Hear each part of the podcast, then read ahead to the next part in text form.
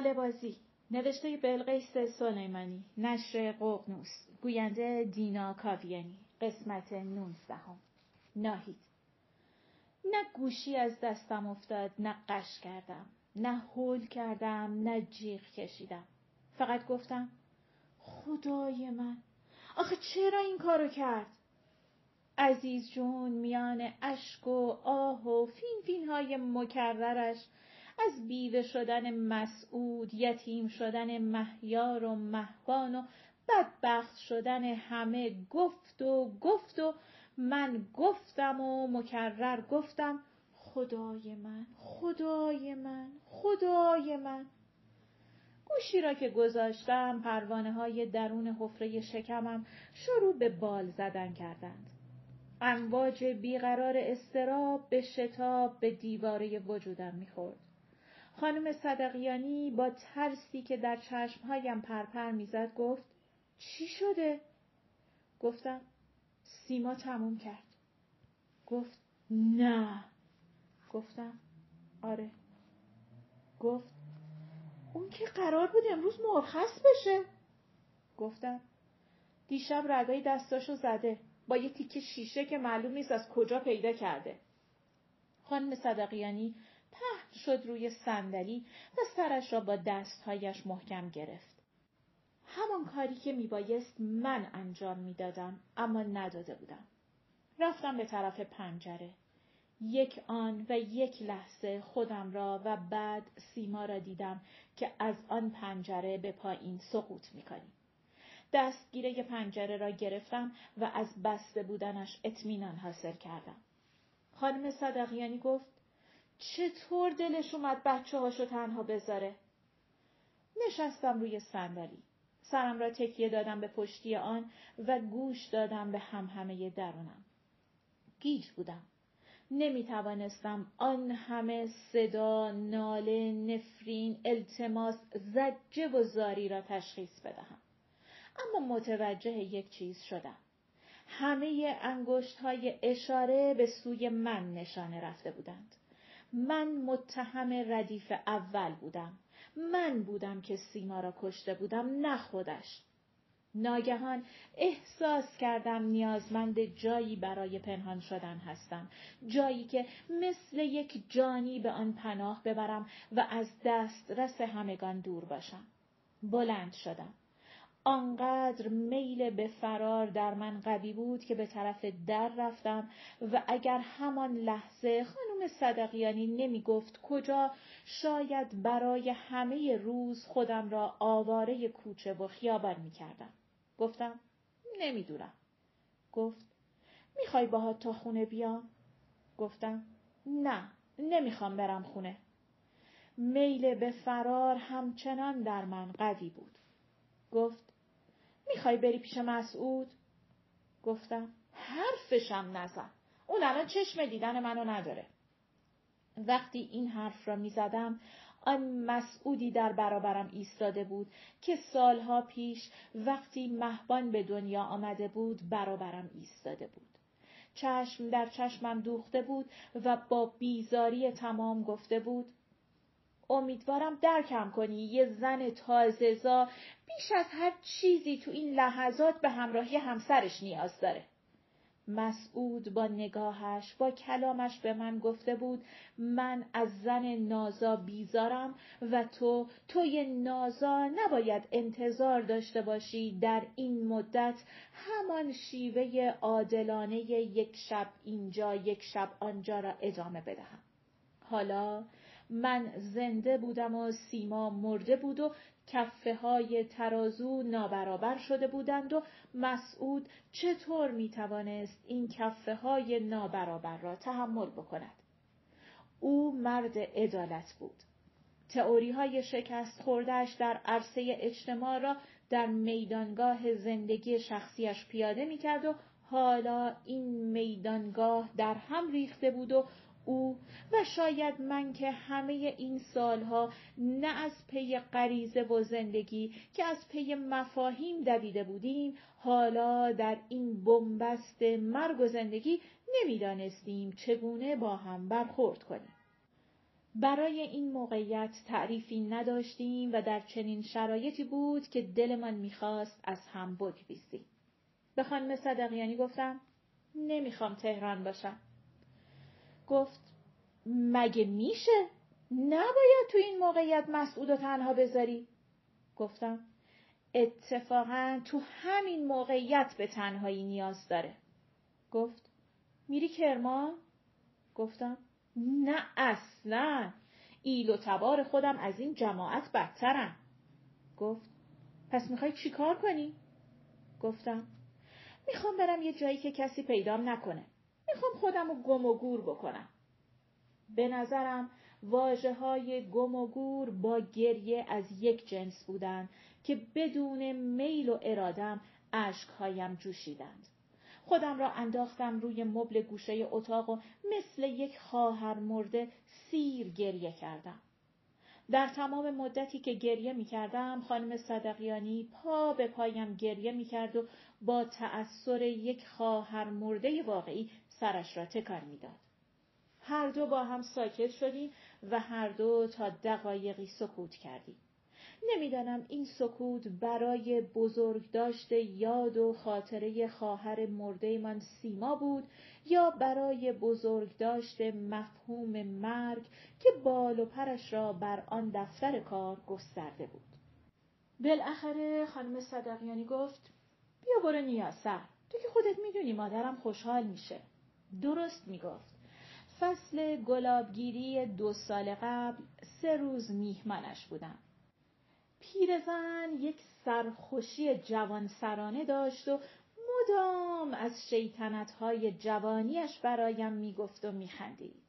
به نظرم ذاتا از آدمهایی بود که دنیا را به هیچ می‌گیرند و نه در این جهان که بر این جهان میخندند. گفتم نه مزاحم نمیشم. گفت ای بابا تعارف می‌کنی. تو که خودت می‌دونی مادرم از اونایی نیست که خودشو برای مهمون بکشه. میری یه چند روزی سرتو پناه می‌گیری آبا که از آسیاب افتاد میای گفتم نمی‌دونم چی بگم. خانم صدقیانی من را به حال خودم گذاشت تا دستهایم را مدام به هم بمالم.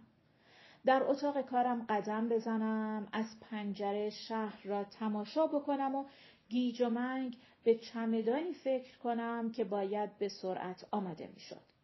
تا به خودم بیایم او به مادرش تلفن زده بود و کیفم را به دستم داده بود و سفارش کرده بود آهسته برانم و سعی کنم فراموش کنم. همان لحظه ای که از دفتر کارم خارج شدم موبایلم را خاموش کردم و تا به نیاسر برسم یک لحظه هم سیمای مرده را با دستان خونچکانش فراموش نکردم. گاهی او را در حیبت ریحانه زن آقا محمود می دیدم که تنها دستهایش از آن سیمای حقیقی بودند. چهره سیما مرتب به چهره ریحانه تغییر شکل می‌داد و من مرده او را در شکل و شمایل ریحانه می دیدم. رباب خانم شیر گاو از همسایش گرفته است و اصرار دارد آن را بخورم و انقدر زانوی غم در بغل نگیرم.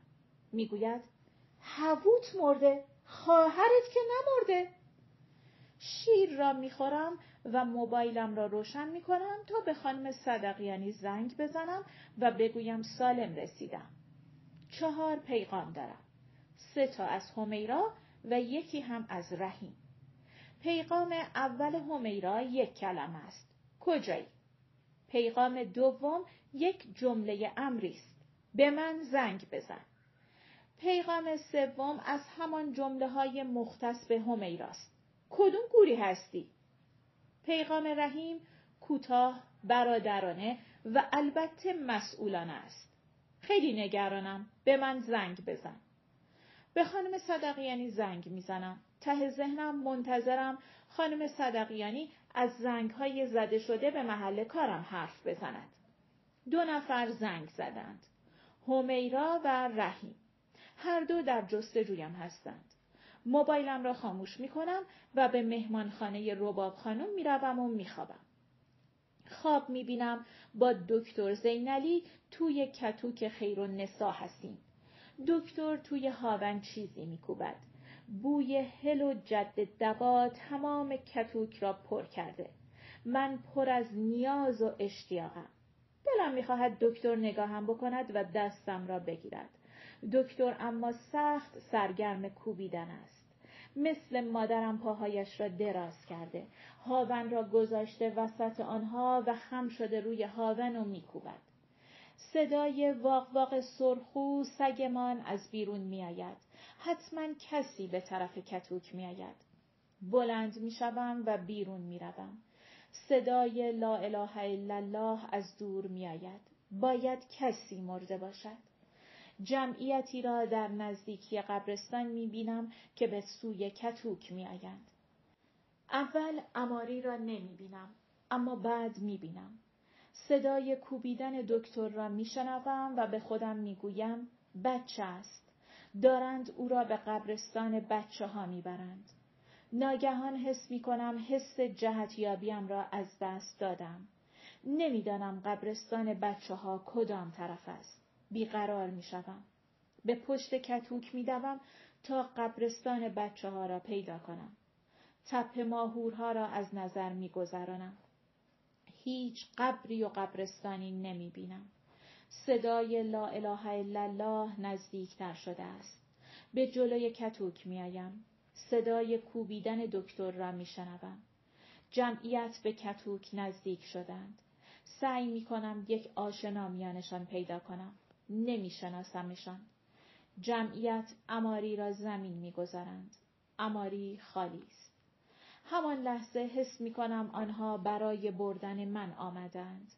می‌خواهم بگویم من نمردم اما نمی‌توانم. می‌خواهم بالا و پایین بپرم تا نشان دهم نمردم اما نمی‌توانم. می‌خواهم جیغ بکشم هوار بزنم اما نمی‌توانم. رباب خانوم در تعبیر خوابم می‌گوید که 120 سال عمر می‌کنم. رباب خانوم می‌گذارد از تنها سوپرمارکت نیاسر مفصل خرید بکنم و پخت و پس کنم. از دست پختم تعریف می کند و بر پدر مرد نمک نشناس لعنت میفرستد و برای چندمین بار می‌گوید خودم کردم که لعنت بر خودم باد. عبایی ندارد به من بگوید زن نبوده و نیستم و غیرت ندارم. داستان ضرب و جرح رقیب عشقیش را با چنان آب و تابی تعریف می کند که یقین می کنم دست کم نصفش ساختگی است. وقتی از خدا بیامرز زبیح شوهرش حرف می‌زند چشمهایش می درخشند. داستان به دو سالی برمیگردد که خدا به آنها بچه نداده بود و این و آن گفته بودند مشتی زبی دم و گول احترام سادات را دارد. خبر را که میشنود فصل گلابگیری و گلچینی است. راست می‌رود سر باقی که احترام سادات داخلش مشغول گلچینی بوده نه سلامی نه علیکی کمر احترام سادات را می‌گیرد و میکوباندش روی زمین پر از خار و خاک تا احترام سادات به خودش بیاید رباب دندانهایش را در بازوی احترام فرو می کند گیسهایش را به دور دستش میتابد و مثل یک ماده گربه به صورتش پنجول می کشد و خدا رحم می کند چشمهایش را از جا در نمی آورد. آن وقت می نشیند روی سینه احترام و زل می‌زند توی چشمهای احترام و می‌گوید اگر بشنود برای شوهرش قروغنیش آمده شلوارش را روی سرش می‌کشد. روباب خانم می‌گوید بعد از اون هم مشتی زبی سر به راه شد هم احترام سادات. غروب روز اول فقط روی ماسه های ساحل قدم می‌زنم و با نوک کفش هایم شکل های غریبی درست می‌کنم. ذهنم پریشان است. سعی می کنم تصاویر لجوجی را که مدام پیدا و پنهان می شوند نادیده بگیرم. به نحو حیرت انگیزی در همه این تصاویر چهره خودم تکثیر می شود. هیچ تصویری از این سیما خانم ندارم. شاید به همین دلیل در هر حالتی به جای او خودم را می‌بینم شاید هم این تصاویر برشهایی از وقایع هفت سال پیش هستند آن زمان که دنیای بیکران و تازه کشف شده زناشویی را برقاسا زیر پا میگذاشتیم و رو به کرانه های ناپیدای آن پرواز می‌کردیم. حزنی پیچیده همراه خشمی نامشخص مثل نریشن های پرشتاب تصاویر ذهنیم را همراهی می کنند. وقتی سوار قایق آقا شفی می شوم بلا درنگ می دانم اشتباه کردم. شفی احوال مسعود را می‌پرسد و حس کنجکاویش را با سؤالی که مایه از همدلی و همدردی دارد بیان می کند. خیره آقا مسعود کجا؟ برای ساختن فیلم مستند رفته جاسک. تمام مدتی که روی دریا میچرخیم و ساحل محمودآباد را از دور دست نظاره می کنم جانم از ندامتی اندوهگین پر است. دلم می‌خواهد همانجا بزنم زیر گریه. بالاخره طاقت نمیآورم. به آقا شفی می‌گویم حالم بده. برگردید ساحل. روز بعد آژانس می‌گیرم و به ساحل نور می‌روم. جایی که نه خاطره مسعود آزارم بدهد نه آقا شفیعی باشد که دلسوزانه نگاهم بکند. به مرد میان سالی که مرتب سیگار دود می کند پیشنهاد دربست می کنم. با کمی تردید و چانه زنی سوارم می کند. می گویم تا آنجا که مقدور است از ساحل دور بشود. دماغه قایق را می چسبم و دستم را در آب فرو می کنم. می گویم سرعتش را زیاد کند. مرد ته سیگارش را داخل آب می اندازد و دستگیره موتور قایق را می چرخاند. مادرم کنار مزرعه سنزده گندم می و خدا خدا می کند. تمام خوشه های تازه و سبز گندم پوک و زرد شده و روی هم قلتیدند. مادرم سعی می کند گندم های خمیده را راست بکند. آبجی قمر گریه می کند و من دامن پیراهنش را محکم می گیرم. مادرم می دود. از شرق به غرب مزرعه و از شمال به جنوب آن و از ته دل خدا خدا می کند. سرم را روی کوه آبی که به نظرم سبز رنگ است خم می کنم و فریاد می زنم خدا خدا دردی شدید در بدنم می پیچد و تصویر گنگ چهره خیر و نسا پیدا می شود. درد میآید و من فریاد می‌زنم. خدا خدا! چهره مامای گوران و نگاه پرترحمش با پوزخند خانم دکتر یاسایی یکی می شود و من فریاد می‌زنم. خدا خدا! مسعود لبخند می‌زند و نگاهش را میدوزد و دکتر شفیعیان با چشمانش اوریانم می کند. آنقدر اوریان که فریاد می‌زنم خدا خدا وقتی قایق کنار ساحل می ایستد هنوز خدا خدا می کنم. مرد قایقدار سیگار روشن می کند و نگاهش را به دور دست دریا می دوزد. پول را به طرفش می گیرم. با دستی لرزان آن را می گیرد. کفشهایم را در میآورم و روی ماسه های ساحل راه می روم. احساس خوبی دارم. انگار در یک جنگ کهنه پیروز شدم. فردا به تهران برمیگردم. پادرد رباب خانوم کار دستمان می دهد. رباب خانوم روی چینه گلی کوتاه باغ منتظر وسیله می نشیند. همانجا سبزی هایی را که از گوش کنار باغ چیده ایم تمیز می کنیم. دو ساعتی که سبزی های خودرو را میچیدیم و رباب خانم از بچه هایش حرف می‌زد از پادرد خبری نبود. همین که آماده بازگشت شدیم آه و نالش بلند شد. رباب خانم در مجموع از بچه هایش راضی است. اگرچه از عروس بزرگش خوشش نمیآید و عروس کوچکش را جغل بلا می نمد. پایان قسمت نوزدهم